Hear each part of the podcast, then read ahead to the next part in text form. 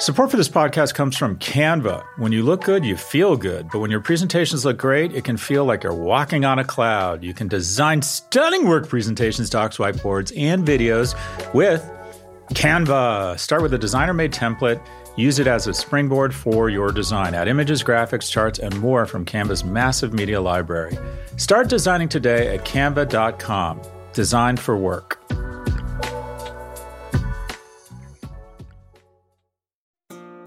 This episode is brought to you by State Farm. If you're a small business owner, you know that it isn't just your business, it's your life. And whatever your business might be, you want someone who understands. That's why you might want to check out State Farm Small Business Insurance. Why? Because State Farm agents are small business owners too, living and working in your community. That means they know what it takes to help you personalize your policies for your small business needs. Like a good neighbor, State Farm is there. Talk to your local agent today. This week's number five. Rupert Murdoch is engaged to be married for the fifth time at the age of 92. What is the key to a successful marriage at 92? Have sex in different locations.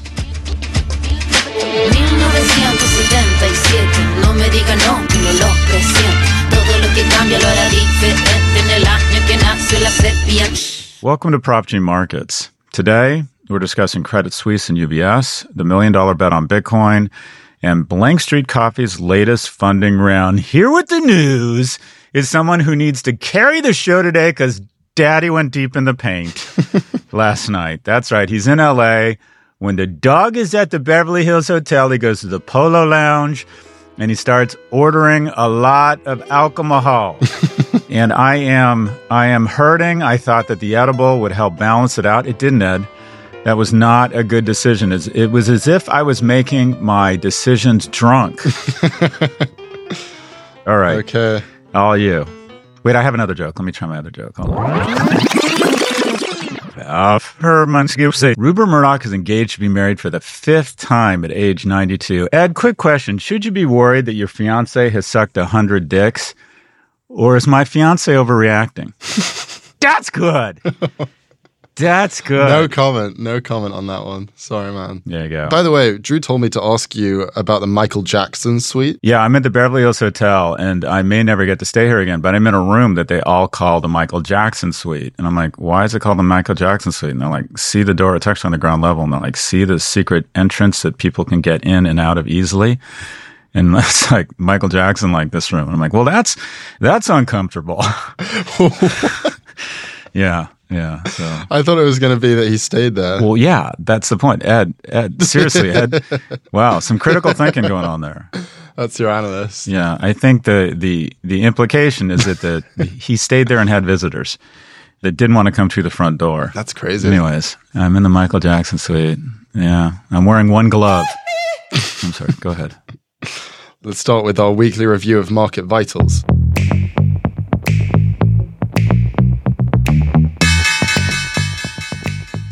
Barring a brief drop after the Fed's interest rate decision, the S&P 500 gained through most of the week. The dollar fell, Bitcoin climbed above 28,000, and the yield on 10-year treasuries reached as high as 3.6% before falling after the Fed's announcement. Shifting to the headlines. The Federal Reserve increased interest rates by 25 basis points, squashing hopes of a pause in rate hikes amid this banking drama. Still, Powell indicated the rate hike campaign may come to an end sooner than previously anticipated, and notably, a statement from the central bank read, quote, "The US banking system is sound and resilient."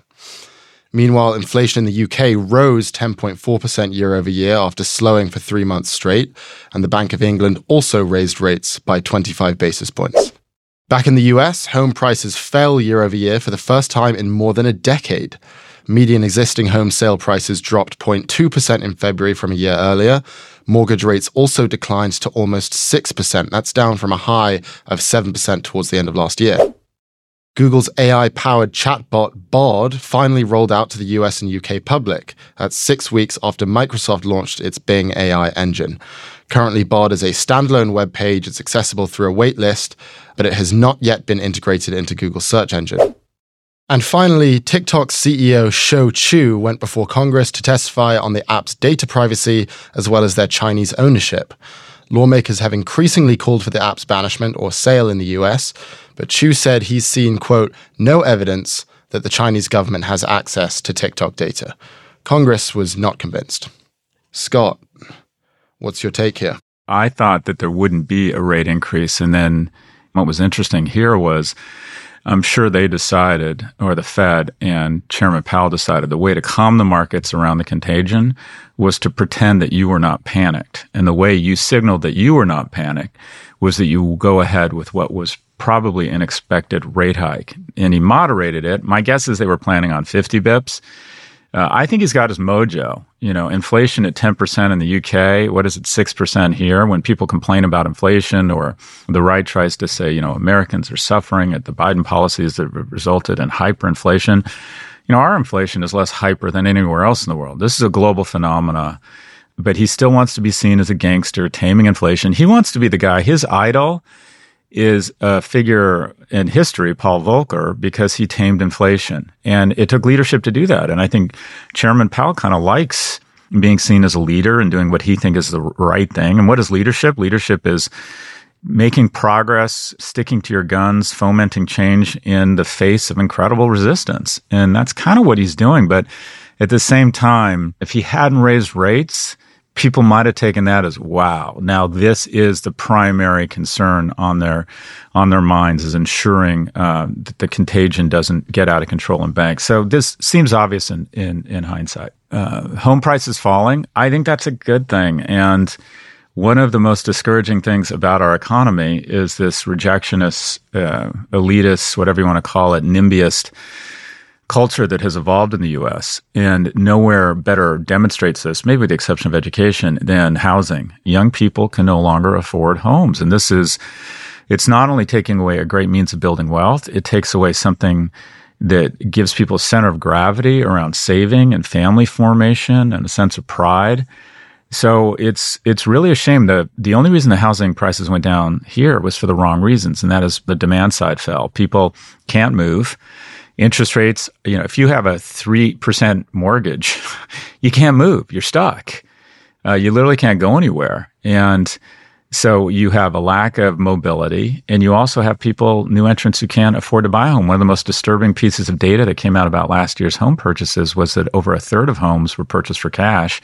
Over half of homes in Naples, Florida, were purchased for cash. There's a lot of people killing it. Yet at the same time, the number of first time home buyers was at a record low. And then uh, with respect to the chatbot, I'm excited that so far they're pursuing a business model that is the key here, and that is the focus of these businesses is on the person typing the query.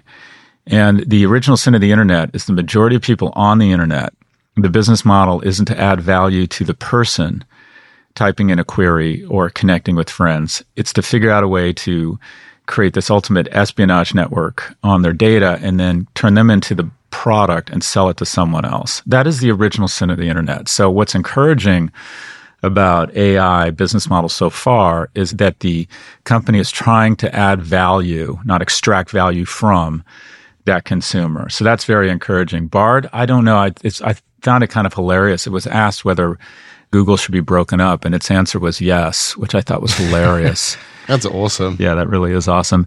The really interesting news and the clips that are going to be ripping around the internet is going to be the clips of this person who has just been drawn and quartered, and that's TikTok CEO. Your company destroyed their lives. This video has been up for 41 days. It is a direct threat to the chairwoman of this committee, the people in this room, and yet it still remains on the platform. And you expect us to believe that you are capable of maintaining the data security, privacy, and security of 150 million Americans where you can't even protect the people in this room? The question is Are you 100% certain that they cannot use your company to promote such messages? It is our commitment to this committee and all our users that we will keep this free from any manipulation by any okay. government. If you can't say 100% certain, I take that as a no. One of the few bipartisan efforts has been to literally beat the shit out of this guy on public TV. It is amazing to me amazing to me. And I like to think, and we're patting ourselves on the back, we were sort of out in front of this when it was very unpopular. To think about how people responded to when we suggested and urged and advocated for a banning of TikTok just six months ago. I mean, you're called a racist, a jingoist. You know, I had a famous journalist say this motherfucker doesn't know how the internet works, and you're letting Meta off the hook. I mean, just real anger. And it's all of a sudden everyone seems to have done a 180. And I think there's so much momentum now uh, that I don't think they're going to go for, you know, oh, a governing body or some bullshit like that, or this guy saying he sees no evidence of the CCP. Well, boss, unless you can confirm and validate there isn't, we're going to go approach this when it comes to national defense from kind of the negative hypothesis. And that is you need to validate and give us comfort that there's no way it's happening. And there's no way he can do that. There's absolutely no way he can do that. So I think a spin is coming. Well, it's funny that you were saying it six months ago, but actually the, the first guy to say this was saying it three years ago, and that was Trump. And, you know, I feel like that we actually got to give credit where credit's due. Like th- that guy was actually kind of ahead of this, of of the issue on this. Um, but it feels like we're now reaching this geopolitical turning point where we're down to completely escalate the tensions between the US and China. Like I feel like that would be the consequence of this that we're going to say no you can't do business here, which is sort of addressing the elephant in the room, which is we really don't like each other and we also really don't trust each other and we don't want to have anything to do with each other. Um, which historically has not been the case f- from a foreign policy perspective until Trump came in throwing hands. It was, you know, we have a relationship with them and you know, we enjoy having a trade union and all these things. And now suddenly we're like, we don't want anything to do with you. Um, do you think this would be the turning point? Do you think we're going to finally see tensions rise and maybe something might snap? So, first off, to your point about Trump, Trump does, I think if you were to look back on the Trump administration and say, what did he get right? And just by sheer virtue of probability, when you have to make so many decisions and take so many stands on something, you're going to accidentally get shit right. yeah. No matter what you think of the individual, it would be impossible for him not to get some stuff right. I think the one thing that it would be hard to say he wasn't ahead of the curve on is what you were saying, but not just with TikTok, but on China generally. Yeah. He basically used the words, he said it's our relationship is asymmetric. And he was right that they they had unfettered access to our markets. They picked and choose who had access to their markets. Uh, the kind of the symbiotic relationship we always talked about is we buy their goods, they buy our treasuries, but it did get out of balance from a trade policy standpoint. Uh, what he screwed up was he got the strategy and the general notion correct. He screwed up on the tactics, and that is he thought, okay, I can carve up TikTok like my birthday cake and hand it out to my friends, including you know, Larry Ellison, my campaign donor. I get to decide what happens to it. And you don't. The president is not an investment banker. Uh, he can pass a law banning it or an executive order, but he can't then decide, okay, I'm going to carve it up and hand it out to my political donors. And the thing absolutely went nowhere. And there's a reason why the CCP hasn't blinked first. And that is, well, they like, well, just do what we did last time. Let let the angry Americans stamp their feet, tear the legs off their Barbie dolls, kick the dog. They'll tire out. They'll move on to another red dot like some ADHD cat, and we'll just wait them out. And it doesn't look like that's going to work here. What this will do, I, I look at it the other way, and that is if China refuses to engage in a spin, and that's I see as the only solution at this point, a spin or a banning that will create an additional chill because China at the end of the day doesn't have a leg to stand on here. It's like, well, okay, let's just distinct of the privacy, distinct of whether we can trust you, distinct of our allegations of you being a bad actor. Um, let's let's assume let's put all this aside. Let's just talk about trade policy. What happened when we took our media platforms and entered into China? We'll let you in here just long enough such that we'll steal your IP and then we'll prop up a local entrepreneur and we'll capture the value ourselves and kick you out. There's just no way you can have them with a neural jack plugged into the minds or the, the neural network of of the majority of US youth. You just can't you just can't have it. Now my prediction is they're going to do a spin, but if they refuse to do a spin, it will be a certain amount of corporate chaos here because it's like, how are you going to keep 150 million people, especially kids who are much, who are really wily and really technically sophisticated? You know, how do you get, how do you enforce the ban? Do people start using VPNs to access it? So I would argue that if they don't spin it, it's a signal from Beijing that they are willing to give up a third of a trillion dollars to escalate tensions. Because at the end of the day, them spinning it, the only reason it would be an enormous give for them is to acknowledge this tool has real propaganda value. We'll be right back after the break with a look at Credit Suisse and UBS. Stay with us.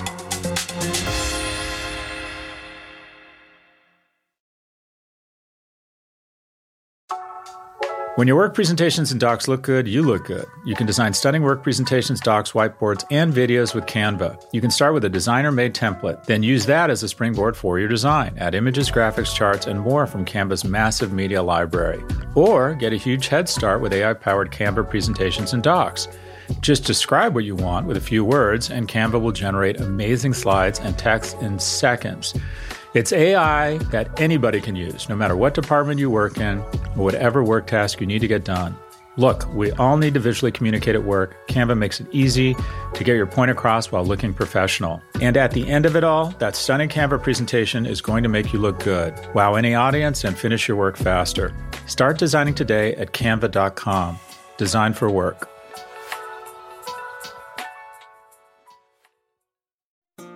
This episode is brought to you by State Farm. You've heard it before. Like a good neighbor, State Farm is there. But it's more than just a tagline, because State Farm agents are small business owners themselves who live and work in your community. And if you're in the market for small business insurance, who better to work with than an agent who understands what it takes? State Farm agents can help you create a personalized insurance plan that fits your small business needs and budget. Talk to your local State Farm agent today about small business insurance. Like a good neighbor, State Farm is there.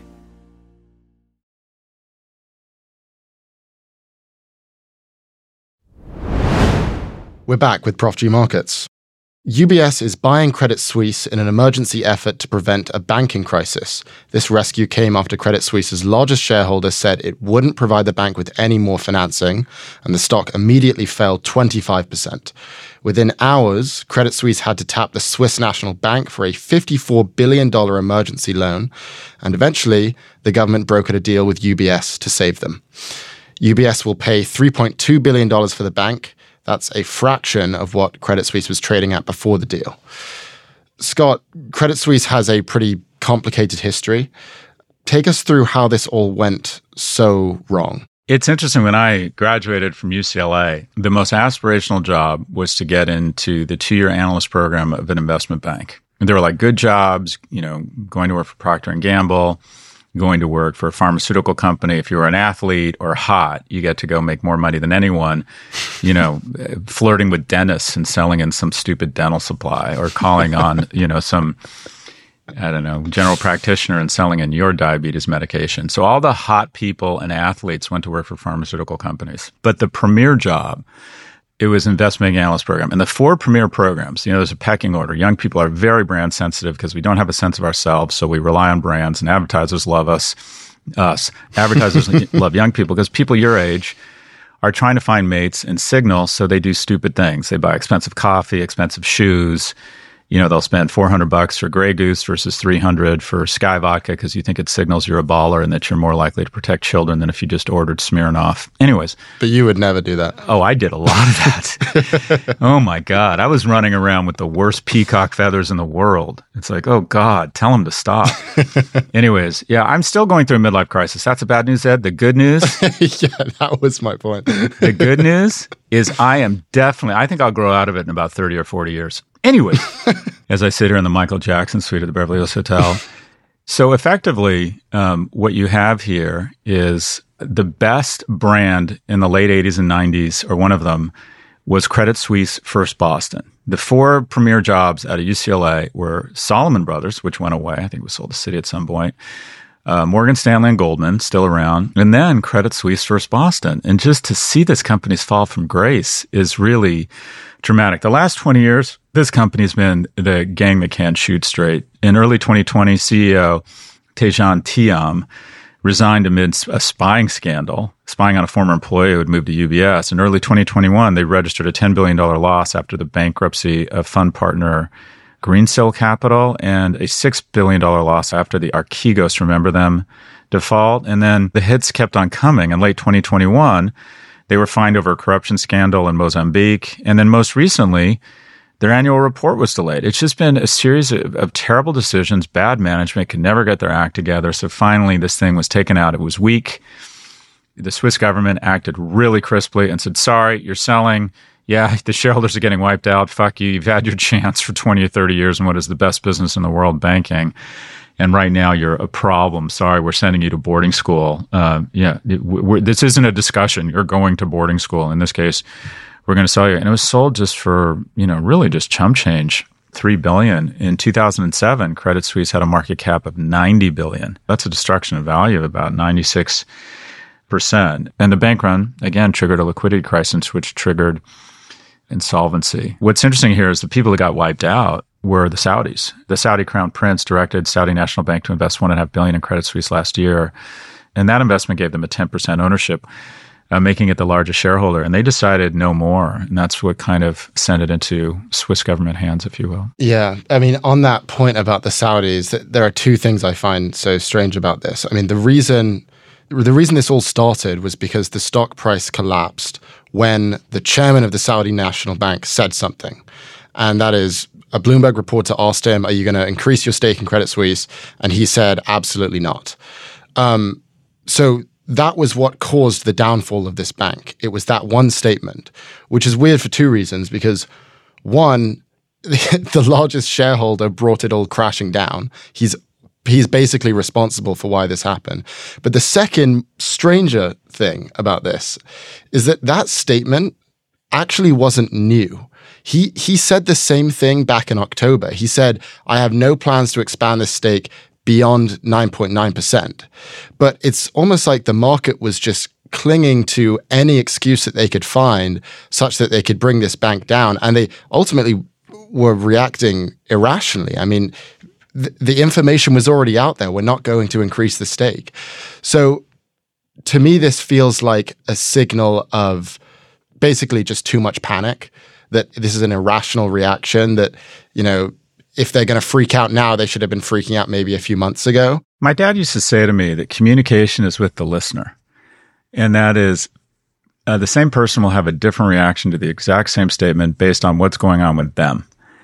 You know, I was at I was at a conference earlier in the week and someone got very upset based on uh, his seating arrangement. And of course, it's a dude that would get upset that he wasn't for whatever reason, didn't see himself as being in the power alley of the seating arrangement and had the most uh, emotional, inappropriate reaction to the situation. and I said to the person that had to deal with this bullshit, I'm like, this has nothing to do with the seating arrangement. It has nothing to do with the conference. It has nothing to do with you.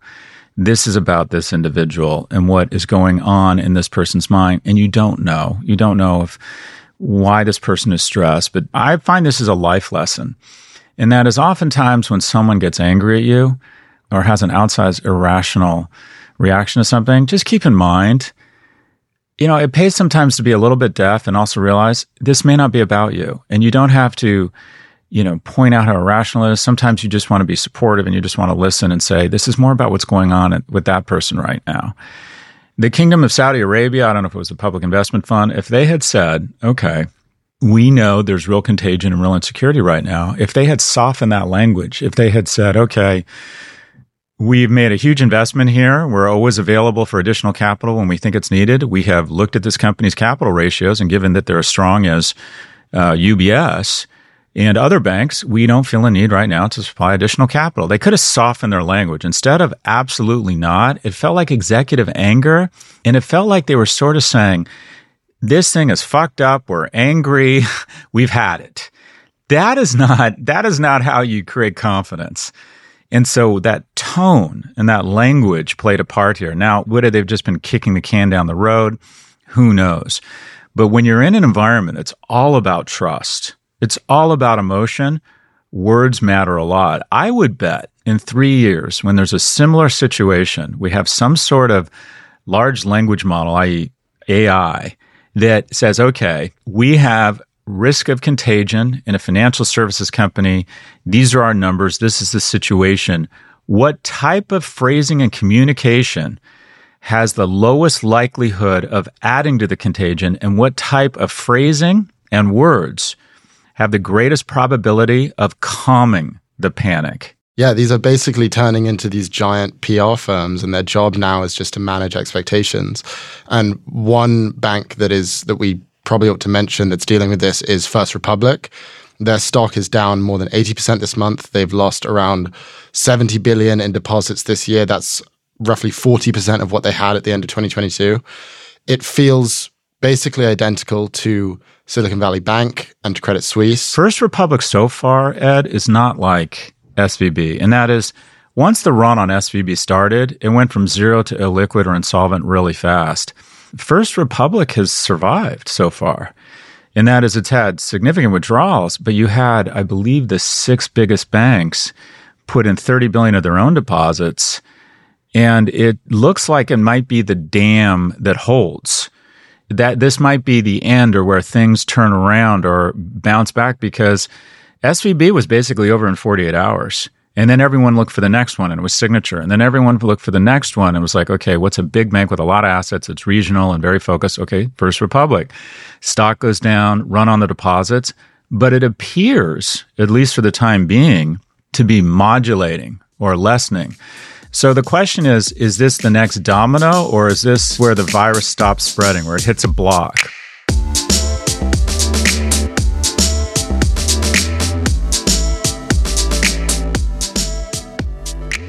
Bitcoin has risen roughly 30% since Silicon Valley Bank collapsed. Some think it's because of a short squeeze, others think it's just regular volatility, but the most widely accepted theory is that people are flooding to Bitcoin in anticipation of this larger economic collapse. And there's one prominent figure whose actions support this notion. So, this guy, Balaji Srinivasan, a former Coinbase executive and crypto enthusiast, he believes the US is about to enter a period of, quote, hyperinflation. And he's putting his money where his mouth is. Last week, he made headlines after betting a million dollars that in the next 90 days, the price of Bitcoin would hit $1 million. Why? Because, in his view, the central banking system is on the brink of collapse and the dollar is about to be worth zero. So, Balaji has since gone on several podcasts laying out his concerns, and he's published many Twitter threads for his 900,000 followers. Scott, what is your take on this? I mean, Bitcoin's having its moment, right? It was supposed to be inflation that was going to take it up or conflict. None of those things really accelerated it. This, a lack of faith, or fear and risk in the banking system, what people think is an attack on fiat currency, that the printing of, of money here is what really accelerated this decline. It's sort of the perfect storm of good things for Bitcoin, which has seen just a, a massive uptick. And we have very intelligent, articulate uh, individuals who have a huge vested interest in Bitcoin, have kind of gone all in on it, who are have huge followings on social media and are talking up the crisis, if you will, and talking up Bitcoin. I would love to get your viewpoint here because I don't really. I occasionally I follow Balaji and I find it interesting. I don't agree with a lot of it, but I'm just curious what your take on all of this is. Well, you know, I've been researching what his history is, and he came into public view in 2013 when he gave this talk at Y Combinator. And I encourage anyone who is a Balaji fan to go back and watch that video because it sort of gives insight into what his whole thesis is. And basically, what he said, the, t- the talk was titled Silicon Valley's Ultimate Exit. And his belief is that the US is in structural decline and we're about to see an economic collapse. And mind you, that's in 2013 that he's saying this. Uh, and he suggested that we start a what he sort of calls a network state, which is basically a techno utopia where all of the technologically literate and elite people in Silicon Valley can gather their resources and basically start their own country. And basically bail on America because he believes that the government government regulation gets in the way of things, that America is too slow, it's brittle, it's in structural decline, um, and so he wants out. And one of the vehicles to do that is Bitcoin because you're not subject to the central banking system. Now, the the thing that I I find really troubling about this is, you know, just as you said the other day that you know recession's been a week away for the past 18 months, in the case of Balaji, doomsday has been 90 days away for the past 10 years. And whether or not you think he's right, you have to acknowledge the fact that this is a guy who has been investing for the past decade in doomsday occurring. I think it's it's very dark and I think it's actually really destructive. Let's assume that he's done really well. He's I believe one of the f- the founding CTO of Coinbase. I don't know what his wealth is, but I imagine he has real wealth. By the way, Coinbase I think is about to go under SEC investigation. Let's assume he owns a thousand coins or $27 million worth of Bitcoin. If he can get the price to go up three or 4%, even if he loses a million dollars by creating this signal of panic by his bet, then he wins. He can lose his bet and still win because his holdings, he's done the math. I think this is an incredibly savvy PR move because even if it's just a little bit of inflation, even if it just creates a little bit more insecurity, that's going to take Bitcoin up by more than call it three or 4%, and he will be a net winner here. The broader issue is the following, and that is when Jim Chanos, a famous short seller, takes a short position against Tesla and then starts shitposting Tesla and retweeting my tweets when I say Tesla's overvalued, when uh, Bill Ackman says the arrests are coming at Herbalife, saying it was an illegal pyramid scheme, which was totally hyperbolic. The arrest did not come because he's shitposting Herbalife, trying to talk the stock down. That's one one thing. It's an entirely different level when you have an economic vested interest that results in you constantly shitposting America. They're protected by the First Amendment. I think they are fairly transparent around their interests and, and their financial interests. They have a right to do this. But you just think, okay, there is this really dangerous emerging cohort of nihilists, and I think we're talking about this in No Mercy, No Malice, what you guys call quitters. And that is they've sort of given up on America and this planet. They talk about the need to colonize another planet. They talk, they want to take us to another universe, even if it's legless. They want to start a new economy, a new banking system. And it's like, they're basically saying the world is ending. For those of you who want to get on my ark, you know, I have a limited number of tickets. I'll sell them to the highest bidder and a few lucky few get to escape the floods. But they're not trying to figure out irrigation systems such that we can all survive. So I, I, find it all just sort of unseemly and disappointing. And I think it all comes back to, well, why are people so receptive to this? And for me, it comes back to this central notion that a 30 year old man or woman isn't doing as well as his or her parents were at 30 for the first time in American history. So people are very disillusioned and they're receptive to these arguments of let's quit America. And not only can we quit America because America isn't working for us, we can make money while we're quitting. But let's look at again, let's look at the data around just how bad America is doing. You know, our inflation is 6%. That's bad. And Canada's is 5 and Japan's is 4. It's lower. In France, it's 7. In Germany, it's 9. In the UK, it's 10.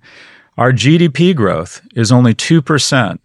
But everyone else is somewhere between 1 and 4. And our unemployment rate is towards the low end. So on a balanced scorecard of how we're doing, much less, let's just ignore that we have the best vaccines. Let's ignore that we're able to fund the valorous Ukrainian army to kick back on an autocrat without putting a single boot on the ground. I mean, let's ignore that we're food and energy independent, right? No one has us by the short ones. We, we are masters of our own domain. I mean, we are doing so well on every single dimension. So this nihilist view of the United States, it's just not accurate. The data doesn't support it.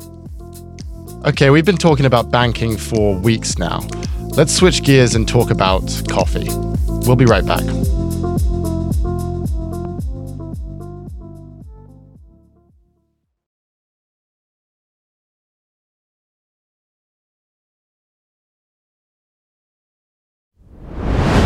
We're back with Prof G Markets. Blank Street Coffee that's a two and a half year old coffee chain based in New York. They just closed a $20 million investment round that included Tiger Global and General Catalyst. That's less than the 67 million that it raised in 2021, but still impressive considering basically no one is raising venture funding right now. Blank Street's business model is pretty intriguing. Uh, each store is an average of 350 square feet, and the coffee making process is almost entirely automated. So that allows them to charge prices almost 25% lower than Starbucks, but they're still really profitable. They've opened more than 40 locations in New York, and they've all been profitable within a month of opening. So, Scott, can we just get your first glance marketing professor branding take? What do you think of this business? I love it. One, because I, I love caffeine and I love coffee. I wish one of the things I regret about growing up is it's it's amazing that the propaganda you're exposed to and the music you're exposed to somewhere between the ages of like 15 and 24 really get purchase right i was listening to tom petty and elo and george michael and the cars and you know as long as it's one of those bands playing for me i don't you know i, I forget everything else that's fine right And one of the pieces of propaganda that, that really stuck with me is somewhere we were played one of these films in high school about the evils of coffee and caffeine. And it was in Coca Cola and it was in coffee. And I never, I didn't have a single cup of coffee until I was 40. Mm. oh my God, did I fuck up? Coffee is wonderful. Whoa. I mean, it is like, and now I wake up and I'm like, I hate everything about the morning except for one thing and that is my latte with my whole milk. None of this PBS woke bullshit coconut whatever milk, just basic whole milk from some cow they're about to slaughter. Anyways, back to this company. This company's brand mission is cultural. And that is, it pays people, I think, about 28 bucks an hour, including tips. And while I was out there harping around how minimum wage absolutely needs to be increased, that if it just kept pace with productivity, it'd be 23 bucks an hour right now the market just really did its job. And that is that where you've seen wages accelerate for the first time in like 40 years is at the lower income levels, our frontline workers. So if someone can do a great job and have good EQ and work hard, which a lot of frontline workers do in a, a food services setting and make 28 bucks an hour, that's awesome. And the company still does well and the fact that VCs are funding a company like this that has both a great product and I would argue, you know, kind of good, good paying jobs for you know semi skilled labor, if you will. I, I I like this a lot. I'm real happy about it. What are your thoughts? Well, the thing that I was finding interesting is that this is basically the the anti Starbucks. I mean, Starbucks pioneered this whole idea of you go to the coffee store and you sit in your chair and you have high speed internet and you talk with strangers and you hang out basically. I mean that what you talk about this idea of the third place. Starbucks kind of pioneered that. Blank Street's basically just done a total 180. They're, they're operating out of these tiny little trucks, 350 square feet. You don't hang out there. You get your coffee. It's automated. Uh, and then you're out of there. And I wonder if that's sort of going to be the the bellwether for where consumer brands are going to start moving is that actually people just want total efficiency. They don't necessarily want to hang out and chill. Um, and it's funny how the coffee industry has might be about to change. And I wonder if this will make a sort of iconic business case study. Well, when you guys told me about this, it sounded almost like a meth dealer. and a meth dealer is, all right, come here. Here's your st- here's your drug. Give me the money. Now get the fuck out of here. I mean, they don't want you to hang yeah. out, right? Um, it's you want this drug. I want your money. Let's make this as efficient and frictionless as possible. And that's what this model kind of reminded me of. Now, the, the business learning here is the following. When a company like Starbucks or Amazon is so successful, everybody starts benchmarking everything they do and everyone piles in mm. and invests in everything that Amazon and Starbucks does in every way. And what happens is it becomes like Florida real estate in the sense that that business strategy becomes overinvested. And it creates an opportunity for someone to come in and zag when everyone else is zigging. So, for example, Amazon was all about it's our platform, we make you advertise, we do the fulfillment, and slowly but surely, it's our data, we own the consumer, we get to decide what goes in the box, it's all Amazon branding. And you know we will dictate your terms and you're just fortunate to be on the world's largest e-commerce platform. Shopify comes in and says we're going to zag. You own the data you own the customer you own the packaging we turn on, we make totally transparent. We are just a service provider. We we make transparent everything. We're we are the anti Amazon, and the company becomes one of the most valuable companies in the history of Canada. One of the most one of the best performers on the Nasdaq. Starbucks says, "Hang out." It's all about that Italian coffee feel. Stay as long as you want. And someone goes in and says, "No, we're the meth dealer. We're the meth dealer." Here's your drug, get the fuck out of here. And there's always opportunity, and it's inspiring. When everyone's barking up the same tree, when Florida real estate gets overinvested, that's the time, that's the time to move in and zag. So, Scott, I was talking to a SoftBank investor last night, and they basically told me that they haven't written a check in nine months. and they they just don't have a job. They're still getting paid, uh, but they sit around doing nothing. And whenever they try to bring a deal to investment committee, they say, "No, bad macro environment. We're not really looking for deals right now. Uh, but thanks for doing this anyway." The venture market is just totally stagnant right now. But it feels like you know, you've got a consumer facing coffee brand that's raising a $20 million round. Do you think that could be the moment that sort of reinvigorates the, the venture market, especially the consumer venture market? Probably not. What's going on in the venture market is similar to what's going on in the housing market. And that is entrepreneurs who raised their last round at a billion dollars still haven't come to grips with the fact that their company may be worth 200 million now. So just as Bob, who saw, you know, Eric down the road sell his house for one and a half million at the height of the frenzy thinks their house is worth one and a half and won't take 1.2 there's just a standoff in the private markets. And also venture capitalists have been understandably very distracted with other things right now. Uh, and they'll just time is on their side. It's not like a deal's going to get away from them because people are piling in. The most encouraging thing about this is that it's great to see venture capital firms investing in great consumer concepts and not trying to pretend it's some sort of technology solution. And that is, there's a lot of opportunities for kind of main street startups, if you will, that offer, maybe they don't offer the parabolic returns of a SaaS company, but SaaS has been so overinvested that there might be underinvestment again, see above zagging when everyone's zigging in some consumer companies. So I like consumer, I like when venture capitalists get into great consumer companies. I think it's good for the economy and good for job growth. But this, there's still some, there's still some sitting on your hands for a while here. The private markets are going to stay kind of locked for a little while. Thanks, Scott. Let's take a look at the week ahead. We'll see the revised US GDP. We'll also see consumer confidence data for March and the personal consumption expenditures index for February. Do you have any predictions? Well, I made my prediction. I do believe that the CCP, which is the same as ByteDance, and ByteDance is the same as the CCP, is going to decide that they'd rather hold on to $300 billion than uh, lose 300 billion and lose this propaganda. They're losing the propaganda weapon that is TikTok. I think that's happening uh, based on what I've seen in the hearing so far. And I think on the eve of the banning, or maybe into the first implementation of it, they decided they come to some sort of agreement to spin the asset. So my my prediction is this time next year, TikTok is a publicly traded company whose majority of governance and asset holders are U.S. based. So uh, if they get spun, that basically that means that they're selling it to the public on the public markets. Is there a possibility you think of a, a sale or like, not a forced sale, but a negotiated sale? That was what Trump wanted to do. He was trying to get Microsoft to buy them. I don't know who can afford it. I guess. I mean, this is uh, if I'm ByteDance, my attitude is if we uh, give the U.S. enough comfort that they will let us be an independent company with an independently traded stock, that stock is going to go apeshit in a good way.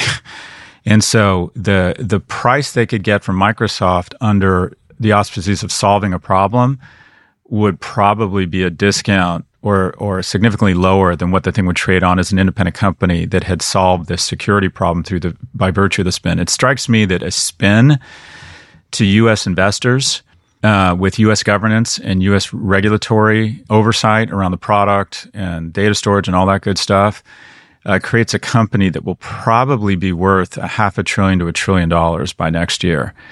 And Microsoft has about a $2 trillion market cap. ByteDance isn't going to let this go cheap, nor is the CCP. So say it's $500 billion. I don't even know if Satya Nadella would have the backbone to issue an additional 20% of shares to buy TikTok. That would be that would be largely a bet the ranch type of acquisition. And as exciting as it would be for him, he doesn't need to do it. The company is firing on all 12,000 cylinders. So I think what you have here is the incentives are aligned such that a spin probably makes the most sense. This episode was produced by Claire Miller and engineered by Benjamin Spencer. Jason Stavridge is our editor in chief, Mia Silverio is our research lead, and Drew Burrows is our technical director. If you like what you heard, please follow, download, and subscribe. Thank you for listening to Prof G Markets from the Vox Media Podcast Network. Join us on Wednesday for office hours, and we'll be back with a fresh take on markets every Monday.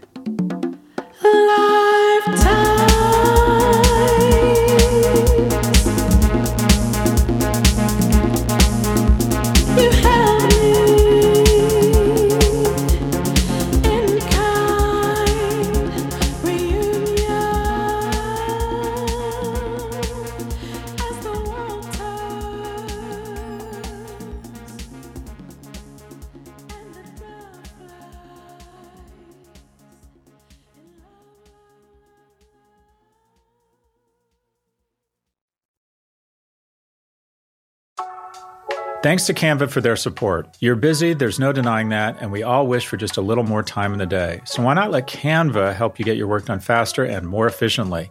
You can get started with their AI powered presentations. Just describe what you want with a few words, and Canva will generate amazing slides in seconds. It's AI that anybody can use, no matter what department you work in or whatever task you need to get done. Finish your deck faster. Start designing today at canva.com. Designed for work.